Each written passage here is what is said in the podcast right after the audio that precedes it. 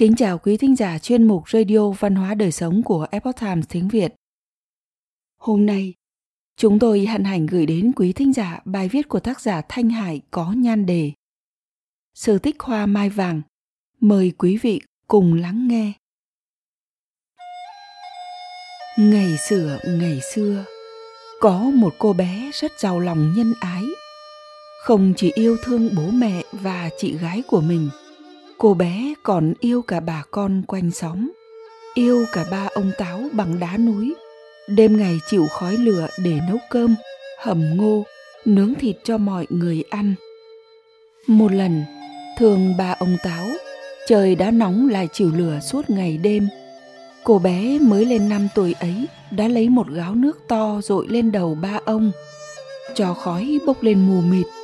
Ông táo già nhất vụt hiện ra nói cháu thương ta nhưng chưa hiểu ta. Lửa càng nóng, ta càng vui. Cháu mà dội nước thì có ngày ta bị cảm mất. Từ đấy cô bé không dội nước lên đầu ba ông táo nữa. Nhưng ông táo già thì thỉnh thoảng lại hiện lên trò chuyện với hai chị em cô bé trong chốc lát. Một hôm thương ông, cô em hỏi, ông thích lửa thôi à? Ông còn thích gì nữa không ạ? À?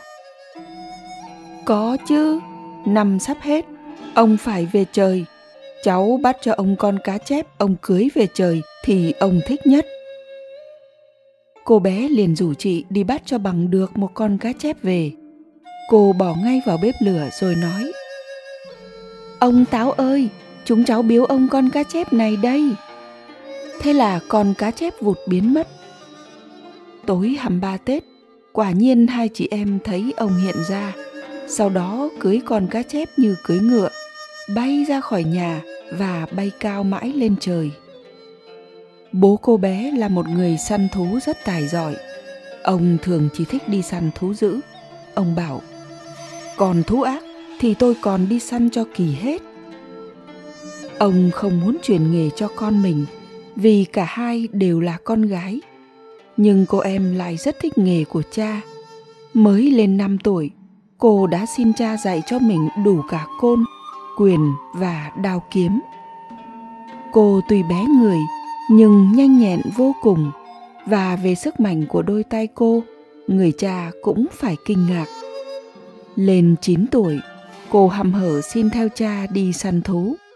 Người mẹ và chị gái lo lắng, nhưng cô bé giải thích, con không giết được con mồi bằng một nhát như cha, thì con đâm ba nhát năm nhát, mẹ và chị cứ yên tâm. Nói sao làm vậy? Cô bé lần đầu theo cha đi săn đã giết ngay được một con lợn lòi rất hùng dữ. Trong vùng bỗng xuất hiện một con quái đầu người mình báo. Bà con ai cũng lo lắng, khiếp sợ, vì con quái vật chỉ thích ăn thịt người, nhất là thịt trẻ con. Cha cô gái nhỏ đã dẫn cô đi tìm quái vật để giết người mẹ và chị can ngăn nhưng không được. Người cha bảo, tôi chỉ cho nó đi theo để xem. Còn diệt quái ác là việc của tôi. Hai mẹ con đừng lo. Hai cha con đi được mấy ngày thì có tin con quái đã bị người cha giết chết thật.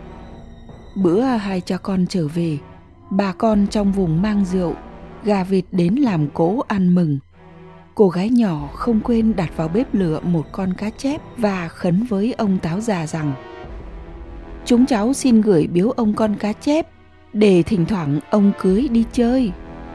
Ông táo già lại hiện lên cảm ơn cô bé. Người cha sau đó bỗng bị ốm nặng. Người mẹ và hai cô con gái hết lòng chăm sóc. Bệnh của người cha có đỡ, nhưng sức khỏe thì không còn được như trước nữa vài năm sau đó, ở một vùng phía trong xa xôi, bỗng xuất hiện một con quái cũng đầu người nhưng mình chăn. Con quái này có sức khỏe ghê gớm. Nó có thể quấn chết một con bò mộng chỉ trong chớp mắt. Nó cũng thích ăn thịt trẻ con và có thể ăn một lúc đến mấy đứa trẻ.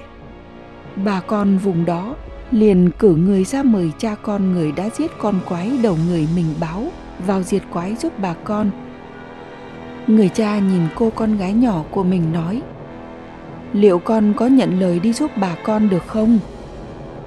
Cô gái nhỏ liền đáp, con xin cha mẹ và chị cho con đi. Người cha nói, cha sẽ cùng đi với con, nhưng cha chỉ giúp con thôi. Lần này chính con phải lo diệt quái vật đấy.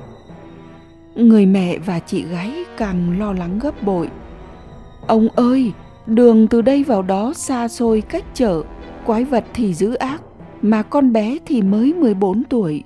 Tôi sợ lắm. Cha ơi! Cha và em nhận lời. Rồi có chuyện gì thì mẹ và con làm sao sống nổi?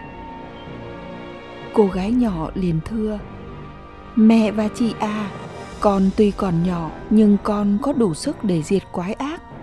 Bà con đã ra nhờ lẽ nào mình lại từ chối mẹ và chị cứ yên lòng. Cha và con diệt xong quái ác sẽ trở về ngay. Thấy không can ngăn được, mẹ và chị cô bé đành lo chuẩn bị mọi thứ cho hai cha con lên đường. Trước đó, người mẹ đã may áo mới cho hai con ăn tết. Bây giờ bà liền hỏi cô gái nhỏ, con muốn mẹ nhuộm áo cho con màu gì? Cô bé nhìn ra ngoài đồi núi rồi đáp con rất thích màu vàng. Người mẹ liền giã nghệ, nhuộm cho áo của con một màu vàng thật tươi. Ngày lên đường, cô bé mặc chiếc áo vàng, nhìn càng khỏe, càng đẹp. Cô nói với mẹ và chị, diệt xong con quái, lúc về con sẽ mặc áo này cho mẹ và chị nhận ra được con ngay từ xa hai cha con đi dòng giá hơn một tháng trời mới vào đến nơi có con quái đầu người mình rắn. Nghỉ ngơi được dăm ba ngày, hai người liền đi tìm con quái để diệt. Hai cha con đánh nhau với nó hai ngày liền mà không diệt nổi. Sức của người cha thì cứ yếu dần. Cô bé liền thưa với cha cha ơi, ngày mai cha cứ để con bám sát nó. Con sẽ đâm một con dao găm chặt đuôi nó vào thân cây này. Đâm một con dao, cắm chặt mình nó vào thân cây khác. Nó không quăng mình đi được thì ta sẽ lựa thế mà chặt đầu nó đi.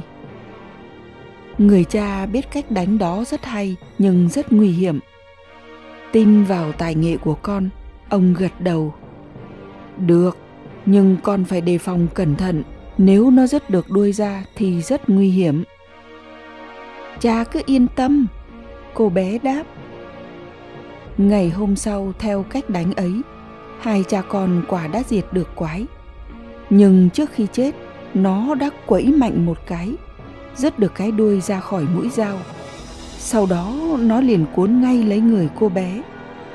Cô bé vừa chặt được cái đầu con quái, thì cũng bị con quái quấn gãy cả xương, mềm nhũn cả người. Thấy con gái yêu của mình chết người cha buông rơi cả thanh kiếm, chạy đến đỡ lấy xác của con. Bà con trong vùng cũng vừa chạy đến. Họ đem xác cô gái về chôn cất, rồi lập đền thờ. Nhưng cô con gái đâu chịu chết như vậy. Vì cô biết rằng cha mẹ và chị mình cùng bà con vùng trong vùng ngoài đều yêu quý mình, mà cô cũng yêu quý và muốn sống với họ cô xin thần đất giúp cô biến thành một con chim lông vàng rực rỡ. Một con chim chưa ai thấy bao giờ, rồi bay về quê nhà xin gặp ông táo đá núi. Ông ơi, cháu bị con quái quấn chết rồi, nhưng cháu mà chết thì mẹ cháu, chị cháu làm sao sống nổi. Vậy đêm nay hăm ba tết, ông có về trời, ông hãy tâu với trời cho cháu sống lại đi ông táo đá núi liền hứa. Được, ông sẽ tâu giúp cho cháu. Con chim lông vàng rực rỡ liền bay xuống chỗ mẹ và chị đang ngồi, kêu lên mấy tiếng rồi bay đi. Cũng vừa lúc đó, người mẹ và chị biết tin là cô con gái nhỏ đã không còn nữa. Bà mẹ ngã ra chết ngất bên bếp lửa. Ông táo đá núi liền đưa hai bàn tay ấm nóng áp vào chán cho bà tỉnh lại và nói ngay bà cứ yên tâm đêm nay về trời tôi sẽ xin trời cho cháu sống lại hai mẹ con nghe nói mừng quá liền sụp xuống lạy tạ ơn ông táo đi tối hăm ba thì tối 28 ông trở về hạ giới. Ông nói với hai mẹ con. Trời rất thương cô bé, nhưng cháu chết đã quá ngày, xin sống lại quá chậm.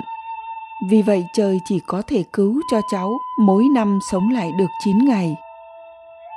Hai mẹ con nghe nói vừa buồn nhưng cũng vừa mừng. Thôi cứ được trông thấy con, thấy em trong giây lát cũng đã đỡ khổ rồi. Huống gì lại được thấy đến 9 ngày. Bà mẹ liền hỏi, Ông ơi, bao giờ thì cháu sống lại được? Tùy hai mẹ con cứ cầu trời sống từ ngày nào, trời sẽ cho ngày ấy. Vậy nhờ ông xin cho cháu sống lại ngay đêm nay. Đêm nay thì chưa được, sớm nhất là phải từ đêm mai. Vâng, ông xin cho cháu sống lại từ đêm mai vậy. Hai mẹ con suốt đêm hôm ấy cứ thức mãi. Cả ngày hôm sau, cả hai đều chẳng muốn làm gì, chỉ mong cho trời chóng tối. Chờ mãi, rồi trời cũng tối thật. Hai mẹ con hồi hộp đợi, không biết con mình, em mình sẽ sống lại trở về như thế nào. đình khấn gọi ông Táo thì bỗng nghe ngoài cổng có tiếng gọi. Mẹ ơi, chị ơi! Hai mẹ con vụt chạy ra và thấy đúng là cô gái nhỏ đã trở về. Trong chiếc áo vàng vẫn sáng lên nhìn rất rõ. Ba mẹ con ôm nhau khóc như mưa. Ngày hôm sau, người cha cũng từ vùng trong trở về. Dọc đường thương con, thương vợ, ông chưa biết sẽ nói gì cho vợ và con ở nhà đỡ khổ. Không ngờ, khi về đến nhà đã thấy cô con gái nhỏ đang nằm ngủ bên cạnh mẹ và chị. Ông dụi mắt tưởng là con bé nhà ai đến chơi. Khi biết cô gái nhỏ đã được sống lại và trở về, ông liền ôm chầm lấy con và cứ để cho nước mắt chảy dài trên má.